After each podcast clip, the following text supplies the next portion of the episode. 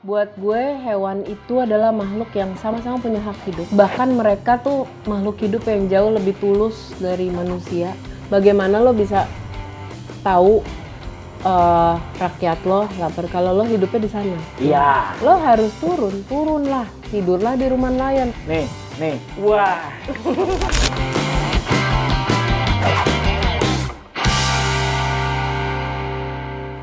Selamat datang di tongkrongan kami, Logis Talk. Kali ini kita kedatangan seorang tamu yang luar biasa sih ya. Seorang yang sangat aware tentang isu-isu sosial. Karena memang temanya sosial sih, ya dan ya. Tuh. Please welcome Mbak Melani Subono. Hai, selamat sore. Sorry Mbak. Eh gelas diputar dulu. Oh, puter dulu. Putar Puter dulu, gelas dulu putar gelas dong. dulu. Nah, gitu caranya. Gitu, puter gelas dulu. Karena puter gelas nggak harus mabok. Betul. Yang penting tongkrongan berfaedah, Iya. bukan asal gibah. Betul. gitu ya, Mbak. Apalagi ya? lah deh. Iya, gue tahu dong. Oke, Mbak Melani, Ya. lagi sibuk apa nih? Sibuk banget. Enggak Sibuk sih. banget ya. Eh, apa ya Rumah Harapan jalan. Oke. Gue baru ngeluarin single sama Iwa, eh, judulnya Kita Kawan Bukan Lawan. Em, baru menyelesaikan sebuah film, judulnya tentang ibu. Untuk pertama kalinya gue sotoy menjadi produser, eksekutif produser, ide cerita, co-director film tentang ibu bercerita tiga ibu, ibu, ibu bumi, ibu pertiwi. Oke. Eh, tentang seorang anak dan ibu. Anak ini mencari bapaknya bermodalkan satu kain, kain dari almarhum yang eh maksudnya al- areanya almarhum E- Eyang B.J. Habibie, Sulawesi, tapi pendekatannya musik, jadi semi musikal. Anak ini nyari kainnya dari eh, dia jalan dulu ke Kalimantan. Di situ gue memperkenalkan lagu Ampar-ampar pisang di recycle dengan eh, yang nyanyi Prince Putire. Dari situ dia nyari lagi, dikasih tahu, oh nih kain Padang nih. Sampai sana dia belajar budaya rantau. Kita memperkenalkan bumbu. Eh, lagunya Kampung dan Jauh di Mato diulang sama Sisi Tipsi. Gue direct. Abis itu dari situ dianterin kainnya. Ini kayaknya kain Jawa nih. Nyampe Jogja dia udah mulai capek. Dinasihatin sama ibu-ibu pakai lagu Lir Ilir. Lir Ilir, Dia nyanyi oke. Monita Tahalea. Hmm. Terus kainnya si Jawa ini nunjukin lagi nih kayaknya kain Papua nih. Oke. Nyampe Papua dia kena eh, lagi ada keributan tentang perampasan lahan ibu-ibu. Kainnya eh perkenalin lagu Yamko Rambe Yamko yang nyanyi em, Mickey Idol sama Tuan 13 dibikin Oke. rap. Oke. Abis itu kainnya nyampe lagi ke ini dia eh, oh, sampai Papua dia mikir wah gue selama ini sebenarnya hidup dari ibu pertiwi di ibu pertiwi dari ibu bumi dengan ibu doang cukup. Gue memperkenalkan Ambon. Albert Fakdawar menyanyikan lagu Sio Mama Keren, keren, gue merinding. Sumpah gue ngomong, gue merinding. Keren, sibuk banget ya, sibuk banget, keren, keren. Line up-nya mengalahkan Live 8 itu. Luar biasa sekali. Sotoy sih gue sotoy sotoy itu proyek sotoy Soto ya, tapi gue bingung sih sebenarnya, ngeri. Tapi sebelum masuk ke detail-detail ya Mas, kalau yang belum tahu mungkin tapi nggak mungkin nggak ada yang tahu lah ya. Ini mendeskripsikan Mbak Melani ini cukup bingung. Singer, songwriter, scriptwriter, Organizer. eh, event organizer, professional liaison officer, aktif aktivis. Nah, Mbak Mbak men- memperkenalkan diri Mbak biasanya gimana tuh Mbak? seniman Widih, oke. kan even aktivisme gue gue even lirik-lirik gue bercerita tentang perlawanan Iya, even tulisan gue bercerita jadi sebenarnya benang merahnya aktivis Benang merahnya. bahkan rumah harapan adalah bentuk gue melawan Melawan. Iya, jadi menurut, menurut gue semuanya perlawanan, tapi gue bungkus ada dalam bentuk lagu, ada dalam bentuk karya. Karena kan anak sekarang itu kan lebih dengerin hal kayak gitu ya daripada lo panjang lebar ngasih tahu orang lebih hafal lirik ketimbang mak bapaknya ngomong apa di rumah gitu. Setuju. Iya kan, jadi Iya, bener, memperkenalkan gerakan dari segi seni. Jadi gue menurut gue gue aktivis yang seniman. aktivis, yang Aktivis yang seniman. Deh, bukan public figure, bukan apa, aktivis yang seniman. Enggak lah, gue bukan public figure yang Enggak dong. Hai guys. Enggak gitu dong. kembali lagi gitu nggak gitu Mbak ya? Enggak ya. ya kembali lagi kita di we. Ya, puter tadi. puter gelas. Beda dong. Berarti proyek yang saat ini digarap lagi tadi tuh film itu udah jadi mbak? Sudah jadi, kemarin kita baru preskon per 1 Desember bisa ditonton di salah satu OTT dan pada hari Ibu 22 Desember bisa ditonton di SCTV. CTV. Jangan lupa SCTV besok tanggal 22 Desember. Ya. Harus nonton. Ibu Deep ya. Tapi kita balik ke fundamental nih Mas Dio. Wih, Karena wih, tadi berat Mbak denger-dengar mungkin ada yang belum tahu lahir di Hamburg katanya. Ya, betul. Ya, East Germany tahun 76 ya. Ya. Berarti era itu tembok Berlin belum runtuh tuh Mbak ya? Eh, belum eh, ini masih pada masih pada susah kalau mau ini Mau nembok mau ke gitu. West Germany agak susah ya. Tapi sempat lahir aja di sana atau balik lagi atau gimana? Gue sempat lah sempat lahir lagi. Maksudnya Bahasa lo gak enak. Nggak enak ya. Maksud born and raised apa born gitu. doang gitu? Lahir, eh, sempat tumbuh di sana, Oke. baru habis itu pindah ke Indonesia. Tapi gue juga bolak-balik gue di Hungaria, gue sempat ke Inggris, gue ke mana-mana sih. Gue ke mana pun tiba-tiba, ah gue pengen ke mana ah gitu. Tapi tetap melindah Indonesia, Mbak ya. Yes, menurut gue eh, dua berkat terbesar yang Tuhan kasih ke gue adalah gue dilahirkan perempuan dan gue menjadi orang Indonesia. Itu udah berkat terbesar sih. Tuhan lagi menciptakan wanita dan menciptakan Indonesia itu lagi sombong-sombongnya menurut gue. Hmm. Kalau kata PD baik, yo. Indonesia tuh diciptakan pas Tuhan lagi tersenyum katanya. Iya, kayak Bandung punya dong. Ya, sebenarnya Bandung situ lah. Mau- Indonesia. mewakilkan lah ya kan. Selalu dadan bebas dah bebas Mbak, bebas. tumbuh di Hamburg yang mungkin kalau di Indonesia kayak Priuk lah ya, kota pelabuhan gitu kan ya. Ya. Bronx. Di enggak Enggak Bronx sih. Enggak Bronx, enggak Bronx. Cukup maju kotanya. Ya. Culture-nya cukup kuat, sepak bolanya juga cukup kuat. Apa Mbak yang mempengaruhi Mbak Melani sekarang dengan tumbuh besar di Hamburg saat itu? Dengan tumbuh besar di Jerman, gue jadi doyan bir. Bruski, Bruski ya. Sempet ikut Oktoberfest nggak Mbak? Jangan sempet ikut Oktoberfest lagi. udah gitu gue lahirnya Oktober ya kan, jadi kayaknya udah yang benar-benar. bulan ini dong. Oh, Iya, benar-benar memang yang relate ya. ya udahlah gitu, jadi anak-anak bir. Anak Emang bir. ya chemistry ya kita menjodohi ke sini sih. penting ingat kata Ade Putri, penikmat bir bukan kriminal kan gitu. Tuh, Nah. makanya gue punya hashtag peminum bertanggung jawab. Idi, drink minum, responsibility ya. Bukan berarti lo harus mabok rese segala macam. Betul. Nah, tadi udah bahas bir, udah bahas minuman, kita bahas makanan. Dengar-dengar vegan juga, Mbak. Ya, gue vegan murni. Gue tidak mau membunuh sesuatu yang tidak bisa gue ciptakan. Wow. Cuman besok itu. Ya. Karena itu doang jadi vegan, Mbak. Yes, karena gue pencinta makhluk hidup. Gue nggak mau membunuh. Mbak, sebenarnya jujur cukup saya cukup speechless Vegan karena saya satu-satunya vegetarian di kantor ini Kantor bisa ini. ketemu dengan Mbak Melani yang vegan juga gitu ya. Em, dulu sempat saya sempat obesitas, Mbak. Ini cerita jadi gue yang curhat jadi. Masih dong. Masih dong. Iya, iya. Eh, iya, apanya? Masih dong obesitas Oh, dong. enggak, Dia sekarang ganteng udah. lah. Oh, terima Ya ampun. Oh, thank you. Dia kan Wildan dibilang ganteng sama Melani Subono. Nanti dikirim ya potongan bagian itunya doang. enggak dong. buat personal branding Enggak gitu. Framing dong anjing. Iya, awal Anjing, 2013 yo, gue pengen jadi vegetarian karena nonton ini Mbak Food Food Inc sama biopiknya Mahatma Gandhi yang diperanin Ben Kingsley. Kalau Mbak Melani apa yang nge-trigger Mbak selain tadi cintakan hewan dan gue lain-lain? cintakan hewan dan gue sempat lama mempelajari satu nggak gue nggak bisa bilang ilmu karena belum menjadi ilmu eksak ya Iya. gitu eh, kalau lo browse YouTube segala macam ada namanya body linking atau animal communication Oke. Em, jadi beberapa channel kayak eh, Animal Planet segala macam itu memang sudah menggunakan teknologi pengetahuan ini gitu gue belajar berkomunikasi dengan hewan Wow. jadi gue bisa ngobrol. Bahkan di masa pandemi ini, gue menerbitkan buku judulnya Mama eh, sampai jumpa di balik pelangi. Itu gue memang ngobrol. Jadi gue bisa ngobrol sama anjing kucing gue di rumah. Bisa. Gue sering dipanggil juga untuk bekerja dengan gajah, dengan apa, dengan apa. Biasanya ber- ngobrol sama mereka. Oke. Wow. Nah, esensi gua- dari interaksinya itu apa Mbak? Bahwa buat gue hewan itu adalah makhluk yang sama-sama punya hak hidup. Betul, setuju. Gue itu setuju. Bahkan mereka tuh makhluk hidup yang jauh lebih tulus dari manusia. Yap. dengan jahatnya gue mungkin bisa ngomong kalimat ini gue banyak berbi- belajar tentang kemanusiaan dari hewan Sampai sebegitu parahnya, Mbak. bagaimana mereka tulus bagaimana mereka eh, tidak minta macam-macam dari kita gitu The Modern King of Solomon ini, friend. Kayak gue punya tapak tapak hewan di sini Eh, anjing, dua bener, kanan kiri Kanan gitu kiri. Udah lama banget. kayak ngobrol sama Patty Smith gua. Branding serius. angkatan lo kebaca Padahal dia Enggak, muda loh, Mbak. saya penikmat era-era itu, Oh, Mbak. baik. Sekian-sekian itu saya penikmat. Waduh. Nah, Mbak, ini mungkin banyak yang nggak tahu juga katanya vegetarian sama vegan ini kan banyak masyarakat. Eh iya, gue nggak tahu, gue nggak tahu, gue nggak tahu, gue nggak tahu. kalau vegetarian lo masih mak eh, lo tidak makan daging tapi kalau vegan produk turunan apa pun lo nggak pakai gue tidak pakai kulit Telur? gue tidak makan telur madu susu, susu enggak pokoknya tidak eh, hewani sama sekali nggak apa pun yang gue pakai atau gue asup itu nabati In terms of fashion, Mbak, berarti pakai uh, synthetic leather juga. Oh. yes kayak sekarang kan Dogmart, Dogmart. Vans apa segala macam mengeluarkan eh, vegan leather yang gitu gitu Untuk kita yang vegan tuh Nyampe sangat begitu? luar biasa loh. karena lo membunuh Yap.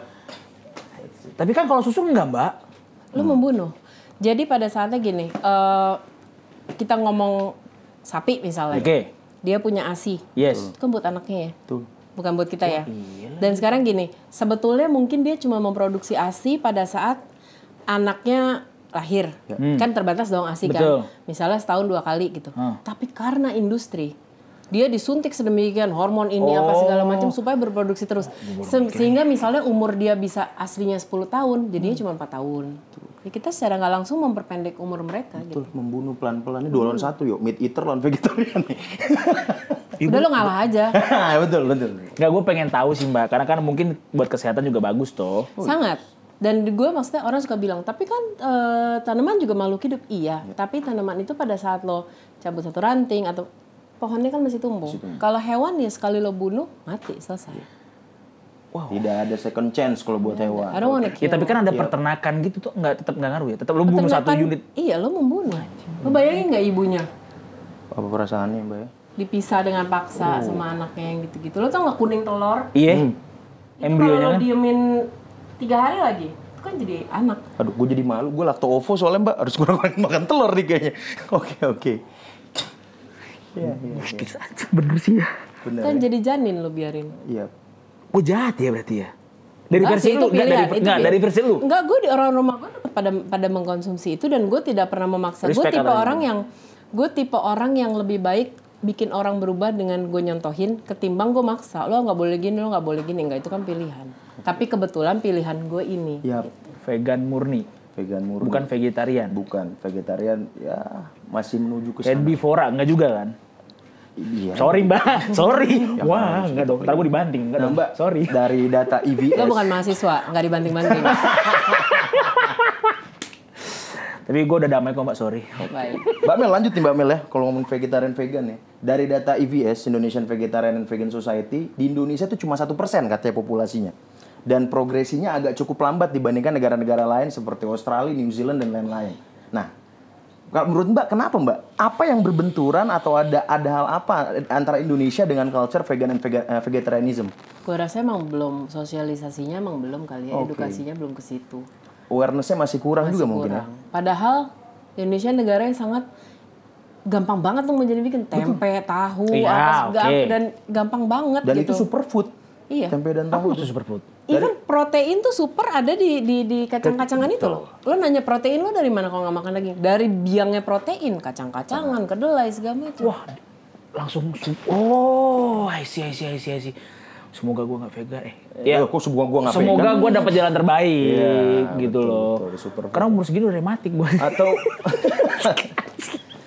Kalau itu urusan Tuhan. Iya, betul.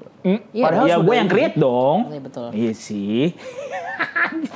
Padahal sudah dibantu dengan beberapa brand besar ya Mbak ya dalam meningkatkan awareness itu salah satu food chain terbesar di Amerika udah collapse dengan Naughty by Nature Iya, gitu ya. memang. Tapi kan emang belum aja. Kita kan masih hidup di yang kayak orang kita tuh gini. Lo hmm, tanda lo mampu adalah lo bisa makan daging. Daging. Iya, iya. itu kan ada satu betul. hal yang salah ya. Padahal Betul. kita dari kecilnya sejarahnya petani, perkebunan, ini itu. gitu. Jadi jalan, iya, jadi emang emang belum aja sih, belum. But it's getting there, gue Yap, yakin sih. yap, yap.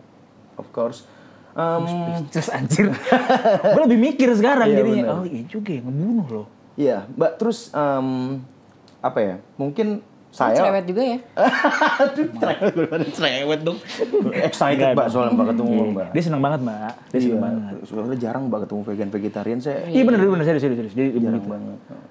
Terus gini Mbak mungkin em, apa namanya?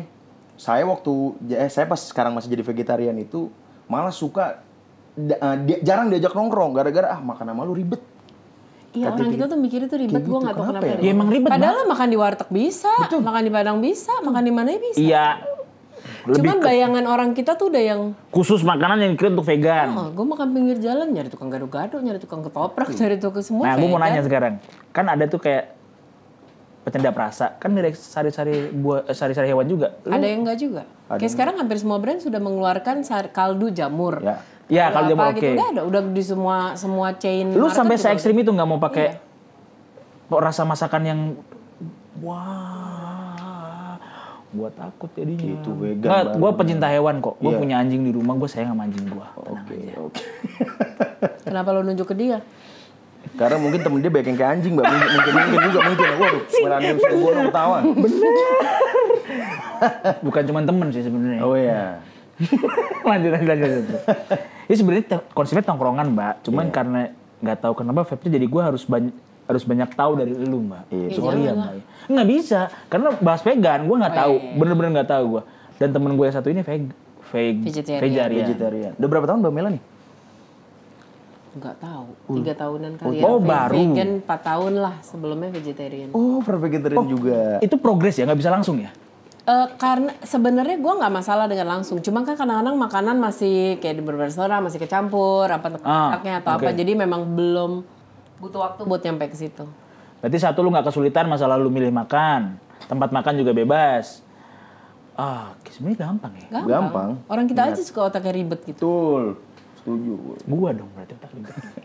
Mbak, ada satu bukan kultus sih gue bilang ya, agak radikal dikit tuh gerakan gue pernah denger namanya raw vegan.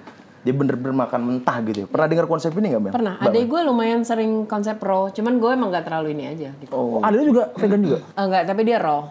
Oh. Sebenarnya orang zaman dulu tuh belum ada teknologi makan ya emang vegan dan raw gitu. Sehat-sehat aja umurnya jauh lebih panjang malah. Betul, betul. Iya emang bener, gue cuma nasi Iya. nasi pecel doang beres sama tempe. Iya, sehat loh. Iya sih, cuman kalau Buang di hutan nggak kesekelaparan, semua bisa dimakan. Ya tapi kalau nggak ada daging, iya oke sorry. Lanjut deh, lanjut. Eh, Jangan sampai. Aneh, aneh gitu loh mbak. Ya gimana sih mbak caranya biar gue misal contoh Tanpa... tanpa bisa tuh mesti dari lo sendiri. Pada saat lo udah kepengen, lo nanti akan bisa. Jangan karena orang. Oh, oke. Lu berubah karena diri lu sendiri aja sih. Gue nggak pernah ngelakuin apa pun karena tren, enggak. Ya emang lu selalu beda sih mbak emang. Gue setuju. Enggak sih sebenarnya gue nggak beda. Menurut gue apa yang gue kepengen selalu sebenarnya banyak ada di otak orang lain juga. Cuman gue bedanya gue bener-bener gue berani ngomong gue keluar. Do it gitu. Bukan sebatas cuman ah, gue pengen ini tapi ya. ah, Oke. Tadi Mas Yuk kita udah bahas tentang tadi ya sejarah orang-orang dulu makannya dari yang mentah-mentah gitu Mbak ya. Tadi juga Mbak udah kasih teaser dikit tentang film tentang ibu. Ya kan? Tapi sebelum itu gue mau nanya dulu. apa boleh nih? Sorry mbak, sorry sorry. Eh, di podcast lu, lu declare ya lu sering banget sih putar gelas, gak harus minum, tapi lu peminum, Peminum, peminum ya. peminum. Kan Kalau lu, nggak minum aus gila. iya sih, berminum beralkohol? Minuman. Oke, pertanyaan gua, lu vegan kan buat sehat sama buat sosial lu. Hmm. Tapi dengan minuman gimana mbak? Nggak masalah. Gue tahu takaran gue minum. Gue tahu gue peminum bertanggung jawab. Ah, Gue nggak minum sampai mabok. Gue tahu kalau gue lagi banyak minum. Oke berarti gue harus banyak asup air Oke. putih. Gue bukan berarti gue minum setiap oh hari. peminum yang bertanggung jawab. Nah kalau Mas keluar statement itu ada nih dua hal yang suka dicengin lah sama meat eater Mbak. Pertama vegetarian atau vegan yang rokok. Yang kedua pandangan vegan dan vegetarian tentang pescatarian. Apa yang itu makan ikan doang. Jadi Oh, ikan doang. Mak- itu apa Mbak menurut Mbak dua konsep ini? Gue nggak gue nggak terlalu peduli sama konsep orang ya. Maksudnya ini yang gue pilih. Lu juga gak makan ikan juga kan? Enggak. Enggak, Hewannya enggak. Literally enggak ya. Enggak, tidak menyentuh Ah. hewan. Jadi ya kalau orang mau pilihnya itu ya terserah gitu. Berarti ya, gue masih merokok, gue membantu petani tembakau ya.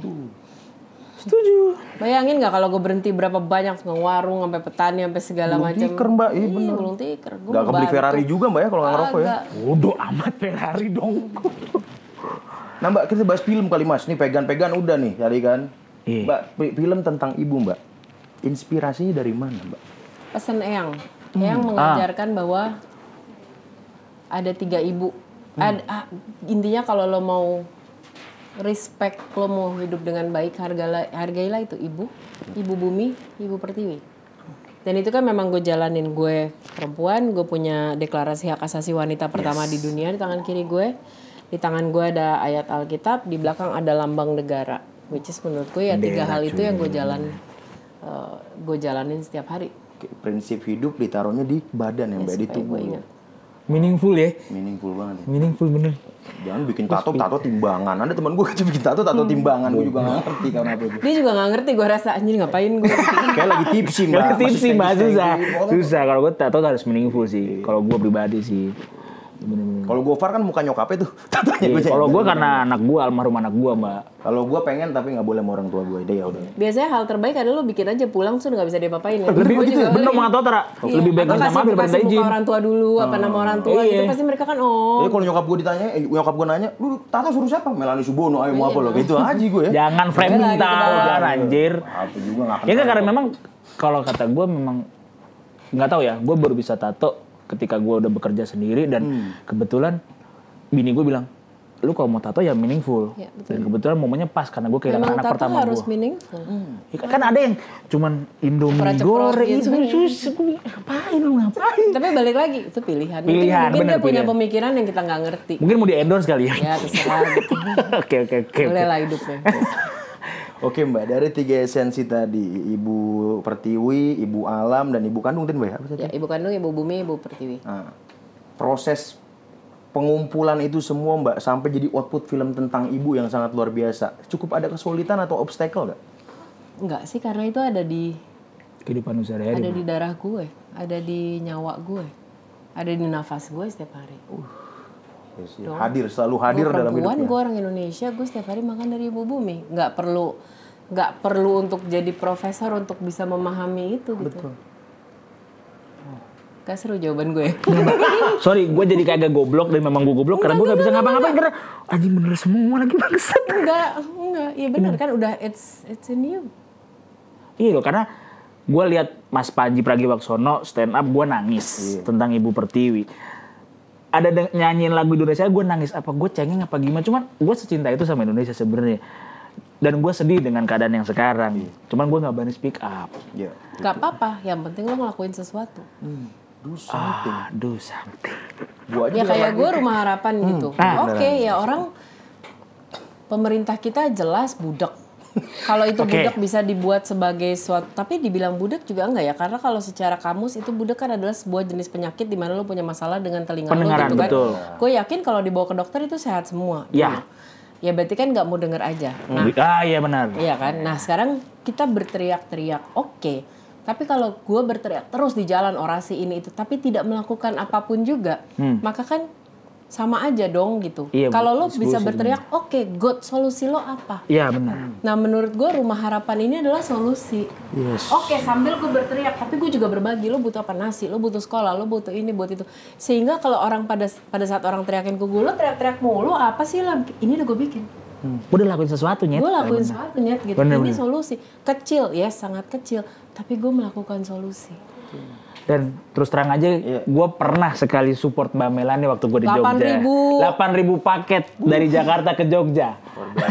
Tapi sorry banget Mbak, itu kayak kurang optimal. Kalau misalnya ada lagi kami siap support.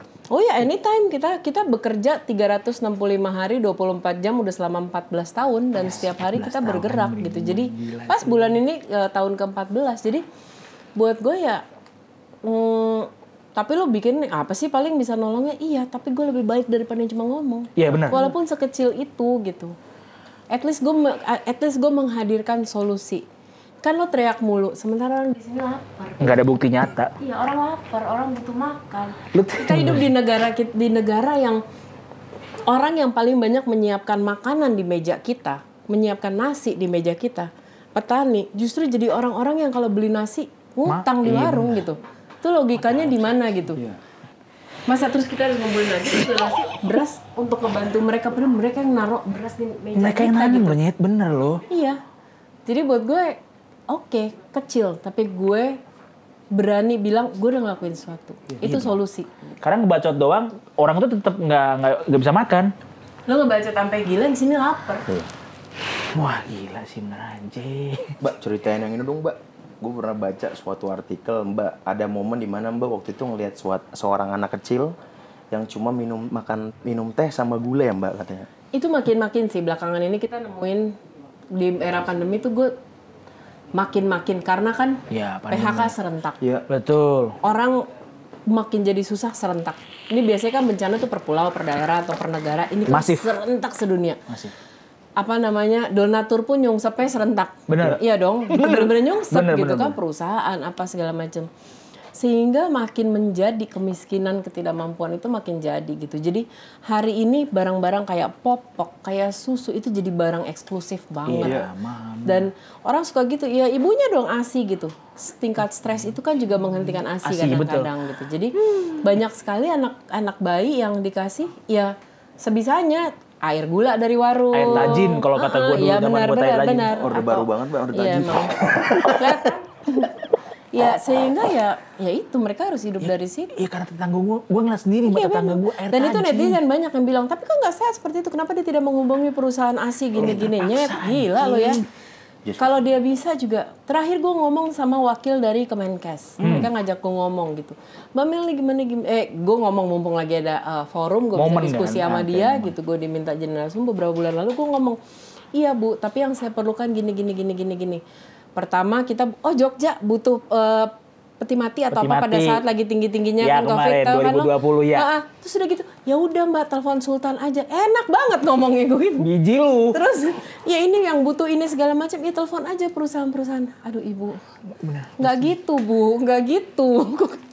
Cuma ya udah gitu maksud gue. gue tau momen itu lagi. Oke ya udah kita ya apa yang minimal gini, nggak ada bantuan kecil atau besar. Yang ada lo membantu atau enggak? Yap. Wah iya. Titik. Kalau orang suka minder, tapi gue cuma bisa ngasih mie instan dua mbak. Ah iya maksudnya kan kalau kita kan terbiasa dengan media itu kayak bantuan besar, terus ada apa ya, segala macam gitu. Kita cuma bisa ngasih mie instan dua. Gue bilang, you know what? Ada satu keluarga. Kalau dia lapar, lo kasih mie instan dua. Dia bisa ngaduk kuahnya dibanyakin. Itu keluarga itu bisa nambah hidup sehari kok. Betul, betul. Tapi kan nggak bervitamin gini-gini. Ya idealnya mah juga semua orang minum vitamin kalau punya duit ya. Kalau enggak gimana dong? Iya. At least makan, nambah hidup sehari. Iya benar. Sekecil apa pun itu adalah bantuan. Cuman ada lo membantu atau tidak. Nggak usah pernah pikir nilainya.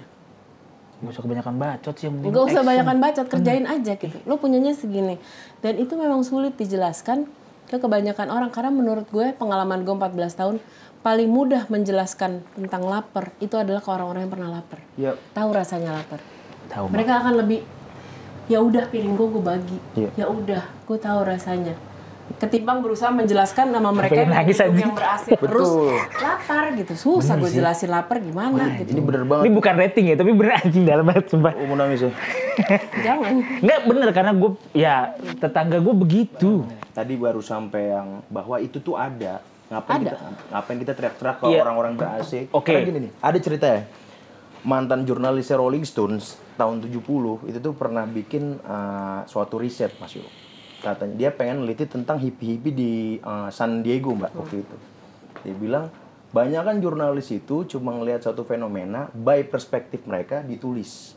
Dia ngeluarin satu metode baru. Gue jump in ke situ, gue tulis biar gue bener-bener merasakan kayak tadi Mbak Melani bilang. Kalau mau tahu benar. apa rasanya lapar, eh gimana? Memang benar, maksud gue gini, bagaimana lo bisa tahu eh, rakyat lo lapar kalau lo hidupnya di sana. Iya, setuju gue. Gue sudah 3-4 tahun bener-bener gue nggak punya mobil, gue nggak punya apa-apa, dan gue kalau lagi turun ya memang turun. Gue nggak punya mobil karena gue jadi salah satu tim penuntut polusi udara kan. Jadi gue nggak Oke. punya mobil, gue nggak punya microwave, gue nggak punya dryer, gue nggak punya apa pun di rumah gitu.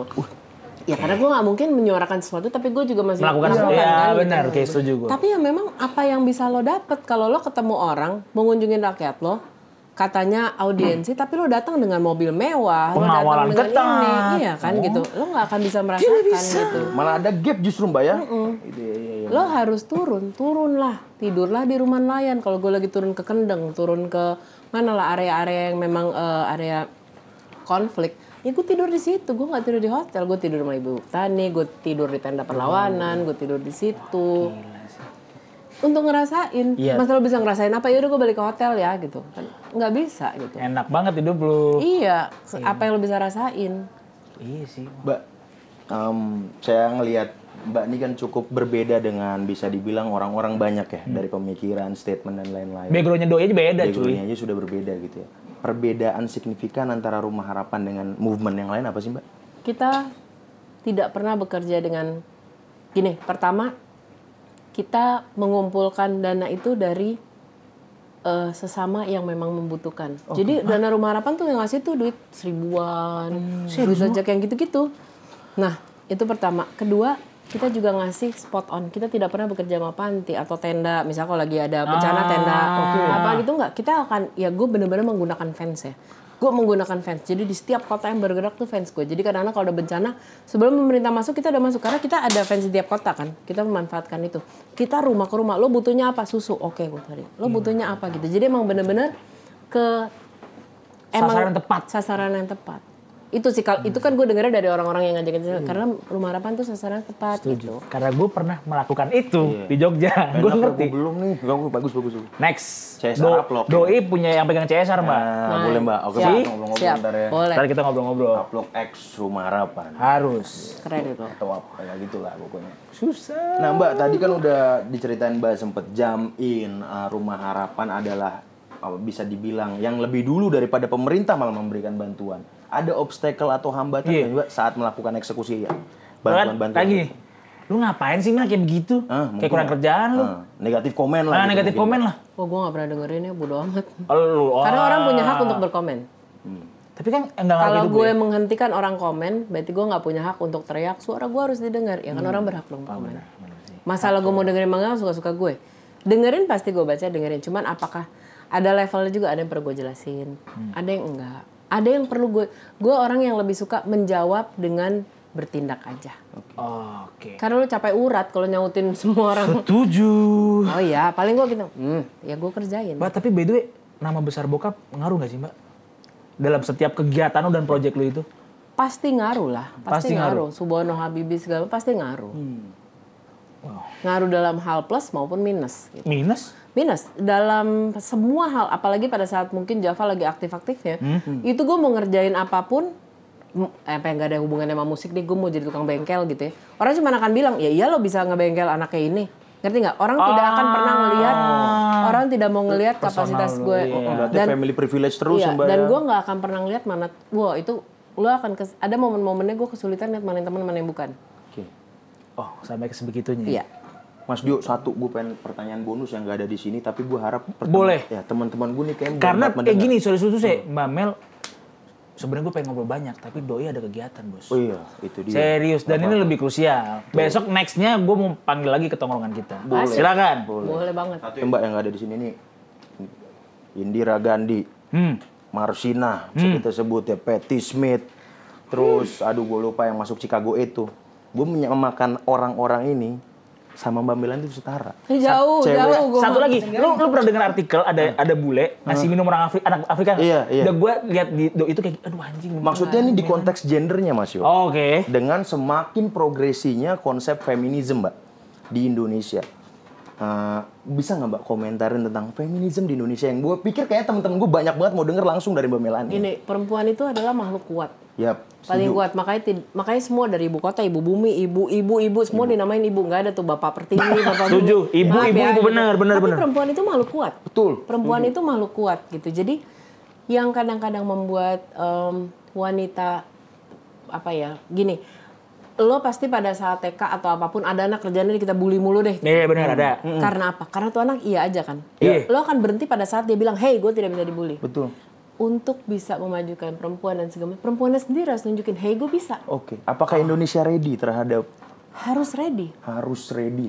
maksud gue gini udah kalau lo mungkin ketinggalan tapi dibandingin dulu ya jauh lah kita udah jauh lebih maju perempuan udah bisa ada di posisi-posisi yang eh, tadinya sebelumnya nggak boleh gitu kan. So ya it's going there gitu. Cuman memang harus perempuan karena gue banyak banget lihat teman sendiri yang wow kita harus eh, feminin. Abis itu cowoknya nggak bawain tasnya. Kamu nggak bawain tas aku sih?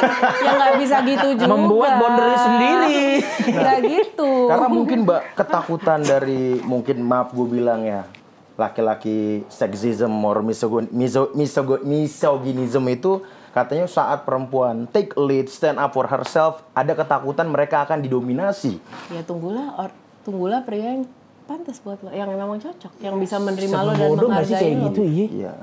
Gua tapi perempuan juga harus tahu maksudnya em, lo boleh stand up kayak apa pun gitu ya tapi lo juga jangan lupa bahwa eh, gini lah gue pernah menikah gitu ya Yep, pada yes. di saat gue menikah gue bisa sambil tour lagi bangun di Papua Hmm. tapi gue ingat untuk telepon rumah jam segini makanan udah siap belum masih gue tetap tidak lupa sama fungsi gue Responsibility-nya sebenarnya. Ya, tapi gue tidak menerima bahwa perempuan hanya harus di dapur, di kamar tidur atau yang gitu. Tapi Setuju. jadi lo boleh berdiri, tapi lo juga jangan lupa bahwa ya lo memang punya fungsi. Permainan fungsi dan perannya berarti Dan teman-teman. perempuan itu kan memang hebatnya dia bisa ini ya. Multitasking. Multitasking, multifungsi, wah the best. Iya. Nyokap gua, bini gua the best. Iya, Setuju gua. Dan kalau kadang, wah gue capek pulang ngantor, eh anjing gue ngurus rumahnya diem aja bangsat. Makanya gue nggak setuju sama konsep itu tuh bekal untuk suami tuh. Kalau suami bisa masak sendiri, kenapa harus dibekali di istri? Karena istri juga punya Gue prioritas. bekal istri lagi. Gak apa-apa selama lo menghargai itu Oh, dengan sangat, tidak tidak tidak apa ya, tidak taking advantage out of Ah, that gitu. Setuju, setuju. Wow, the best. Mbak, thank you banget waktunya. Sama-sama, gue Gua sangat harus menyesal karena gue harus Waktu ya membatasi Waktu. kita ya sayangnya ya. Iya, satu sisi gue masih ada gawe, yang kedua gawe begini dari mana? Enggak sih gimmick doang. Ini kayak ini men, kayak soundtracknya Dirty Dancing, Time of My Life nih. Aduh, aduh. Angkatan Tahu kan Mbak, gue aja nggak ngerti ya. loh. Gue nggak ngerti loh. Baca. Mbak, mungkin satu terakhir. Nah, statement ya. Satu orang, satu hal yang orang lain nggak tahu tentang Melan Subono. Yang mungkin dicabul di mana belum ada, Mbak. Eh. Gitu. Terus gelas belum catatan ada. si buluk. Gue takut banget sama ayam. Hah? Dan gue nggak bisa ngeliat eh, gini, gue nggak bisa, gue nggak suka sama gue tuh agak-agak OCD emang agak-agak aneh gitu. gue tuh nggak bisa ngeliat kayak benda lurus yang harusnya bisa bengkok. Contoh, eh, sedotan deh. Sedotan kan ada yang ada ulirnya, ada yang Iya, tuh. Iya. Nah kalau emang nggak ada ulirnya udah nggak apa-apa. Tapi kalau ada ulirnya dan itu lo tegakin, itu gue bisa keliling restoran ke orang yang gue bahkan nggak kenal. Bapak maaf pak boleh ditarik terus dibengkokin nggak pak maaf boleh ditarik. Habis. OCD akut ya, luar biasa nih. Oke, satu hal yang orang nggak tahu, Mbak. Terakhir nih, oh, karena segmennya sosial nih, Yes. sekarang closing statement dari Mbak Melani Closing ya. statement, Mbak. Oke, harapan Mbak tentang tentang masyarakat Indonesia secara keseluruhan. Masyarakat Indonesia overall. Masyarakat harus sadar bahwa kita ada di posisi yang sangat kuat. Eh, kita bilang tapi kita di bawah pemerintah. Hey, kita yang gaji mereka, kita Yap. yang pilih mereka. Jadilah masyarakat yang bertanggung jawab. Lagi-lagi jangan cuma bisa teriak, tapi lo juga harus melakukan tugas lo sebagai masyarakat yang baik. Tapi ingat, lo punya hak. People power itu tidak ada yang bisa ngalahin. Respect, Mbak. Respect, respect, respect. Kayak ini, kayak ini, kayak Nah, ini. nih, boleh, Mbak, boleh, Mbak, boleh, Mbak, boleh. Woi, di sub, di close up, di close up. Nih, nih. Wah. Sip, thank you Pak Melani. Sampai ketemu lagi ya.